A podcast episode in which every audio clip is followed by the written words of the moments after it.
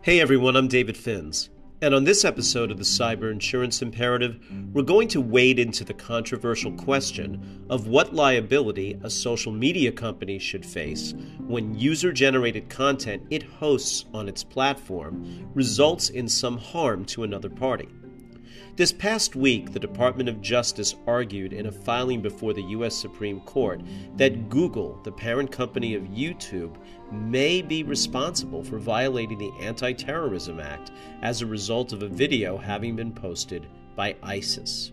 The Justice Department brought this action in the wake of the tragic killing of a 23 year old U.S. citizen by ISIS in Paris back in 2015. Now, to be clear, the Justice Department didn't bring the case on behalf of the victim's family.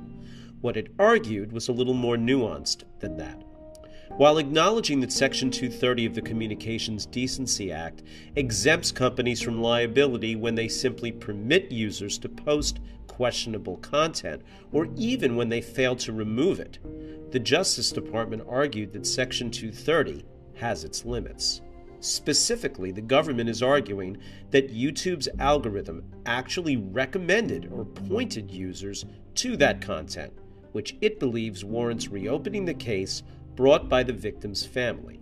That case was dismissed by the trial court, and the dismissal was affirmed by the Ninth Circuit Court of Appeals, which held that Section 230 effectively shields social media companies from such liability. Now, Section 230 has critics on both sides of the aisle. Some progressives have argued that it grants immunity to social media companies for the dissemination of hate speech and false information, while conservatives say that those same platforms have a track record of suppressing legitimate news stories that might upset the political establishment. Either way, the tech industry has flourished under Section 230 because it makes clear when it comes to user content the platform is not the publisher and shouldn't be subjected to charges of libel or slander. So, what does this have to do with cyber insurance? Well, as some of you may know, the cyber insurance product grew out of the underwriting community for technology risk, and media companies were early adapters of the coverage.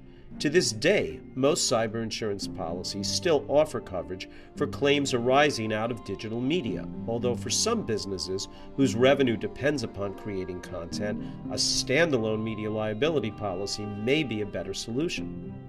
Even if your business is only creating content to promote its own services, such as a company website or press releases, don't overlook this important component of your coverage. It not only picks up those defamation claims I mentioned earlier, but also copyright infringement, misappropriation of image, and a host of other tort claims that arise out of the creation and distribution of content. The bottom line is media liability coverage isn't just for media companies.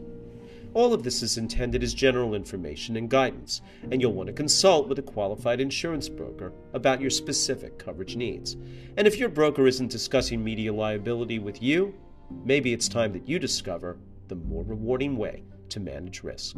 So DM me on LinkedIn or email me at david.finz at alliant.com, and I'll be happy to review your current policy language and offer any suggestions for improvement. Thanks for listening.